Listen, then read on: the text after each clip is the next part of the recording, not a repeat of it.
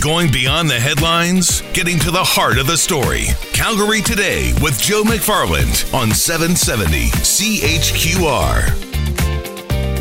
Let's head on over to the Calgary Public Library now and CEO Mark Asberg joining us here on the program as we get a bit of an up to date here on their reopening plans as well. And Mark, welcome back to the program. Uh, let us talk about, you know, stage two of this relaunch strategy and what does that entail for the library? Uh, yes, the um, yeah, so the, the libraries have been um, uh, identified in stage two of the provincial relaunch strategy. So um, when that happens, uh, we are going to be able to start relaunching in-person service at the library because, of course, we still be offering um, our virtual and our digital services uh, throughout all of this. But as we sort of start that, we're going to be opening our libraries in a sort of a staged and careful way to make sure that uh, we can provide access to the library at a time when you know library service is more important than ever, um, but also to do it in a safe way so that we learn and make sure that we've got all the things in place to make sure it's the safest place it can possible, possibly be during the COVID-19 pandemic. So is that going to be a bit of a uh, location by location situation, whether it be in person or whether it's still a, a virtual visitor? Yeah, for sure. So we um, we've already been ramping up our curbside service. So um, by next week, it should be the case that in every location um, there will be curbside pickup of holds, and so people are being contacted on a regular basis that their holds are ready to be picked up, and they can go go to the library, um, you know, and and pick up their holds through a contactless process. But a- after we move into stage two, we're going to be able to start opening um, individual locations, and we're really going to start with a with a couple of locations to make sure that we have all the processes and and, uh, and all the changes that need to be placed uh, in place for for that to be done. You know, libraries are complex places, and they're they're complex because they're kind of magical. That everyone from sort of every walk of life, every age group can go to the library and find something of value in the library.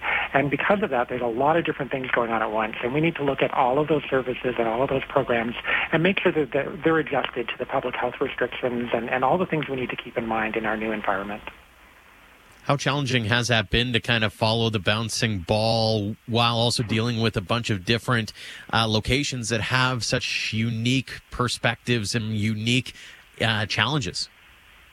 Yeah, for sure. It's been a really, um, uh, you know, a, one very positive way to look at it would be that like a really intense opportunity for learning about about how we mm-hmm. adjust um, our services to to a new time. And every location, as you intimated, every location is a little bit different. We have small locations, we've got big locations, we've got Central Library, which is completely unique in North America. So all of those locations are going to have, um, you know, the, the same kind of concerns, the same kind of preoccupations that are really important and appropriate at this time in terms of social distancing and sanitization and infection control, all of that is true in all of our locations.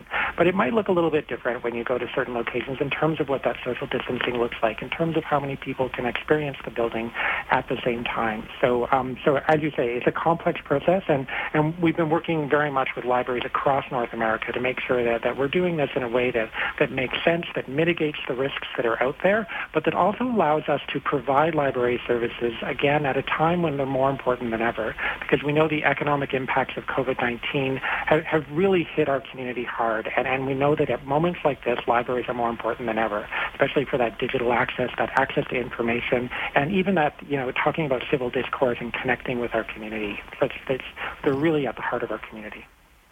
Absolutely. For more information on the reopening plans, you can go to calgarylibrary.ca slash reopening. CEO Mark Asberg, thanks so much for joining us on the show. Great. Thank you.